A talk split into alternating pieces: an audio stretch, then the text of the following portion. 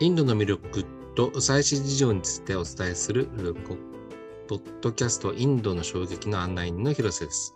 えー、今回はですね、国際結婚のリアルということで、えー、お伝えしていこうと思います、えー、日本に住んでおられる国際結婚のご夫婦、林壮さんとカビリさんに、えー、お話を伺います、えー。林さんよろしくお願いいたします。よろしくお願いします。よろしくお願いしえっとですね、あの、まず最初にあの、えっと、お伺いしたいのがですね、あの、国際結婚の場合ですね、えー、奥さんが、あ奥さんというか、あれですね、えっ、と、奥さんが日本人のケースがね、えー、多いと思うんですけれども、林さんのケースですと、これがあの逆っていうことなんですけども、これは、えっ、ー、と、なぜそういうなんていうか、あの数のばらつきがあるのか、えー、林さんの場合はあなぜそういうことになったのかみたいなことからお伺いできますか？そうですね。僕が特にあの何かを意識したっていうわけではないんですけど、なんか、あのー、なんでしょうね、今まで生活してくる中で、割とその外国人の人と接する機会が多かったんで、はい。えっ、ー、と、なんでしょう。あまりあの外国人、日本人っていうふうに、えっ、ー、と、うん区切ってその相手の方を考えていることはあまりなくてですね、うん、で結果として本当にあのインド人の奥さんと結婚するっていうことになったんですけども、うん、であの僕ら結婚して、まあ、一緒に住んでも8年、まあ、結婚するって決めても8年。で、うん、実際あの籍を入れてからも5年経ってるんですけども、うん、今日本に暮らしてる中でなんか気づいてみたらあのその広瀬さんが言ってた通りに男性側が日本人で女性側が外国人っていう、えー、タイプの国際結婚がすごく少ないなって感じてると、うん、特に僕はそのこの5年間で自分以外に奥さんがインド人っていう方に会ったことがなくて、うん、そこら辺が結構面白いところかなっていうのはえっ、ー、と、クラブハウスのあのチャンネルでインド関係の方と話してる時に、うん、なんかそれきっかけで、あなかなかあのないパターンだなと思って、あの今回、妻と一緒にあのこれをお話しさせていただいたという。ああ、そうなんですね。はい。カビリさんは、なんかその理由については思いつくことはありますか？やはりあの日本人の男性の方が日本人の女性と結婚した方が楽と思ってます。あの昔まあ先輩の方々の中もあの冗談でみんなよく言ってたのは外国人の彼女を作ってみたいですね。でも外国人の方と本当に付き合って結婚したいっていう気持ちは誰でもいなくてみんなちょっとだけ好きにはしたいけど友達も作りたいけど、うん、でも本当に結婚はしたいのは本当は女性の先輩たちとか女性の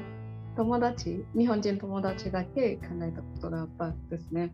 男性の人はやっぱり女性も日本人だったら楽、うんもっと理解してくれるし、うんもっと文化の戦いはならない、うんで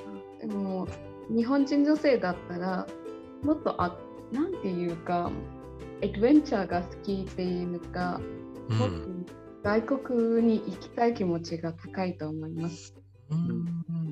それで日本人女性はよく彼外国人の彼氏ができたらもうあその道であの結婚まで考えちゃうことが多いです。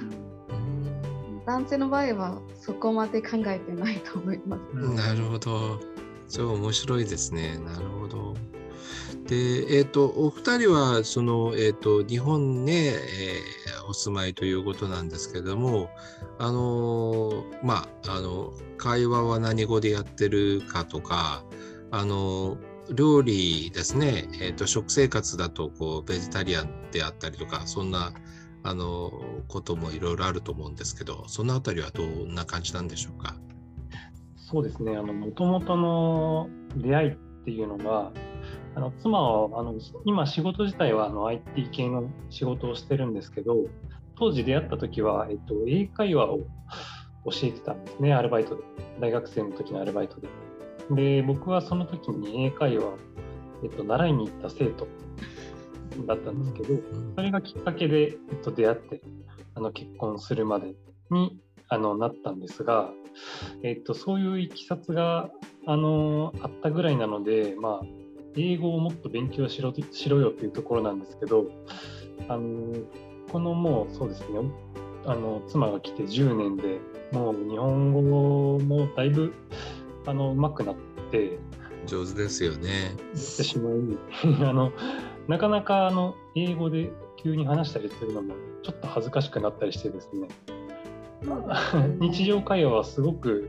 日本語を使うことが増えましたね。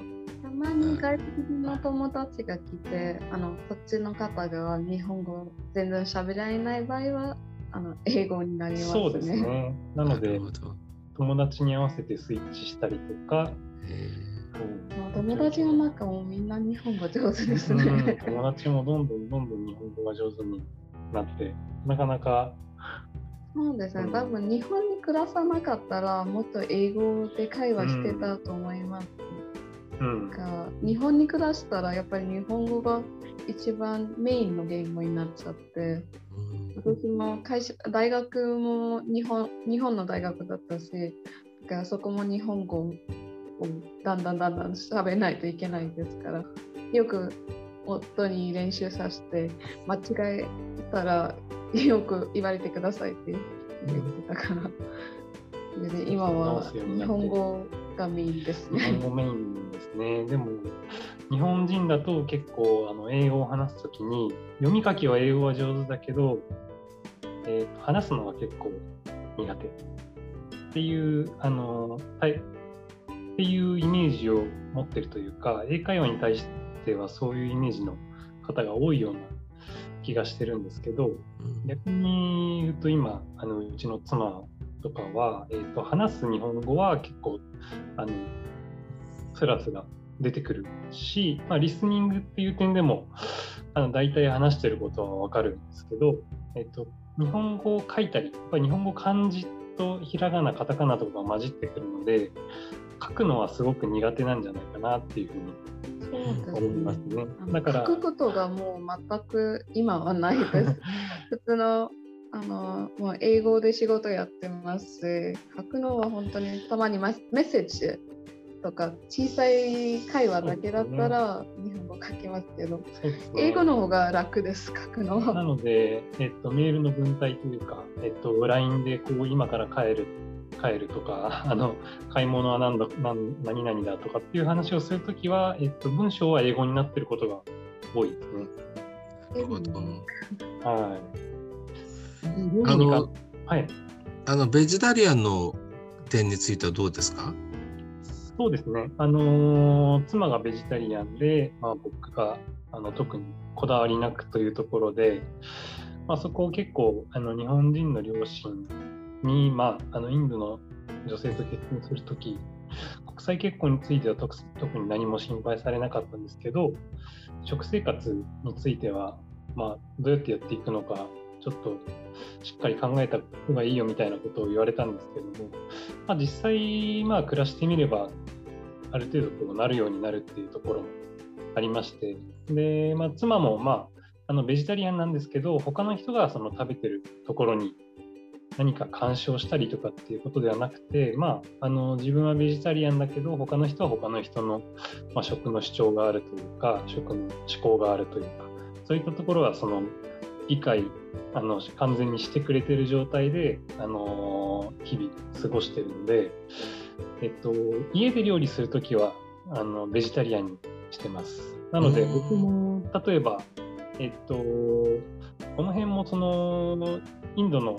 えっと、方と暮らすようになって、まあ、すごくあの意識するようになったことなんですけど、まあ、日本の料理ってあの野菜すごく使ってるんですけどだしがやっぱりカツオだったりすることがすごく多くて、見た目上野菜なんですけど野菜しか入ってないけど実はその、えっと、動物のものが動物性のものが入ってるってことがすごく多くてですね。なのでその味噌汁の出汁を、えっと、昆布だけで取るようにして、えっと、ベジタリアン向けの、えー、味噌汁を作ったりとかあとは、えっと、豆乳をもうすごく飲むようになったりとか、うんうん、あとは、えーと、大豆ミートっていうものとか豆腐とか、えーとそうですねタンパク質を豆で取るっていう意識っていうのが、うん、今までとだいぶ変わったっていう。うん、ね、なるほど。なんかあのインスタグラムでも拝見してたらね、えっ、ー、とビーガンの料理をねあの作られたりしているのでまあそんな影響もあるのかなと思って拝見してましたが。そうですね。最近そういう結構ビーガン料理にこだわって作ってる方とかレストランっていうのもどんどん増えてきてるので、うん、なんか一緒に食事したりする時はすごくあのそういうのはありがたい。そう、ね,、いう店があると。あのとても便利なので僕らは助かっていますね。なるほど。あの、えっ、と、カビリさんは、えっ、と、アッサムのご出身だと、あの、聞いてるんですけれども、アッサムでは、あの、なんていうんですか、えー、夫婦はどんな感じなんですか？あのアッサムとかアッサムの周りの州は女性の立場が男性より高いです。それであの例えば、うん親からもらう、はい、ヘリテージをもらうときは、うんうん、遺産もらうときは実は長男とか、普通長男ですだったんですけどアサンの場合はあの一番上の娘さんがもらう、うん、あの母から娘がもらうことで、であの外でも仕事場でも女性の方が上って言われてますし、うん、いくつのあの仕事は女性しかしないっていう決まりがあります。うん、それでうち私の両親の中もそういう関係でだから家事も夫婦でちゃんと分けてやるとか仕事も分けてやるとかあの立場が一緒だった、うん、まあそこはちょっと多分インドのいくつの州と大反対っていうことです。うん、結婚する際にもね、あのね、結婚する際にも、なんかインドっていう、あの女性側がすごく、えっと、結婚式の費用を全部払うことが多くて、うん、で、女の子が2、3人生まれちゃうと、その家が破産するって言われるぐらい、あの女性側に結構負担がかかる社会と言われてたりすることが多いんですけどアッサムはそれ逆であの結婚式に男性側が払う。全部払うっていうような。あの結婚に使った全部お金は男性側が払って何もあの娘さんたちには負担がないっていう、はい、それが大きな違いが。逆です、うん、ありますね。なるほど。まあインドによってインドもねあの場所によっていろいろ違うっていうことなんですね。そのえっとお二人はあの将来ですねえっとずっと日本にお住みになるつもりなのかあのそのあたり何ていうんですかあの住む場所については何かお考えみたいなのあったりします？今僕らはあの横浜に住んでるんですけど特にこの場所に、えっと、すごいこだわりがあってここにずっと住んでいくみたいな意識は全然なくてですね。もしかしたらインドかもしれないし、うん、今は日本にいるけどもまた2人とも全然関係ない国に住んでみたいなっていうような気持ちもあってですね、うん、それはえっ、とまあせっかくあの別々の国から来て結婚してるのでなんかそこをあんまりあの日本に住んでるから、えっと、日本の嫁としてやってほしいみたいなことを僕は全然思わないですし、うん、逆にこの可能性をなんか広げたまま行きたいなっていうふうに思ってるので、うん、そうですねなんか全然違うところに住んでみたいっていう意識は結構強いです。うん、なるほど。あの最後に改めてなんですけれども、えーと、国際結婚についてあの今どう思うっていうのをあのちょっと一言ずつじゃあ先にあのじゃあカビリさんからお願いできますか？はい。まあ多分小さい頃に自分が国際結婚をするって全然思わなくてでもしてみたらやっぱりすごく素晴らしいことと思います。お互いの文化を理解しながら毎日勉強になってるっていう毎日学ぶことがいっぱいあってそれをお互い例えば文化の違いとか食事の違いとか修行との違いとかいろんなことを理解しながらリスペクトしながら毎日自分が成長してるって感じがすごくありがたいです。自分がもっともっと大人になってますって思います。はい。えー、そうさんはどうですか？そうですね、僕もかなり近いことを感じてまして、僕も本当に子供の頃、まあ、結婚するっていうイメージを持ってなかったと思いますけど、まさかそのインドの方と結婚するとはあの思ってもみなかったんですけど、ぱり国際結婚ってそのうん、お互いにリスペクトがあるところが、まあ、すごくいいなって思ってるところとあとあの両親にまあ一回言われたことがあってあの日本人同士で、えっと、微妙な文化の違いを受け入れながら箸の持ち方がちょっとどうだとかいうところを気にしたりしながら結構ストレスになって暮らしていくより全く違う文化の人と結婚するとこれはこれでもう絶対仕方ないことだとして受け止められるんじゃないかなっていうふうに言われたことがあってあそれは本当にまさにそうだなと思って。なのでまあ日々こう2人でえっとなんだろうあの生活のことについて話し合う時もなんかそれ日本のルールだからとかいうよりはまあなんか相手がそれをやられるとこう気持ちよくないこととかっていうこうなんでしょうねお互いをちゃんと、まあ、尊重し合ってこうした方がいいんじゃないっていうような考え方をなんか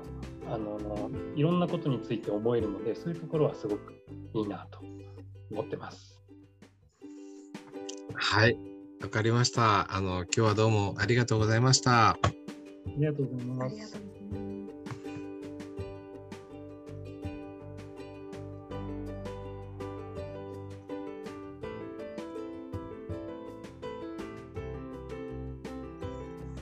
はい、ありがとうございました。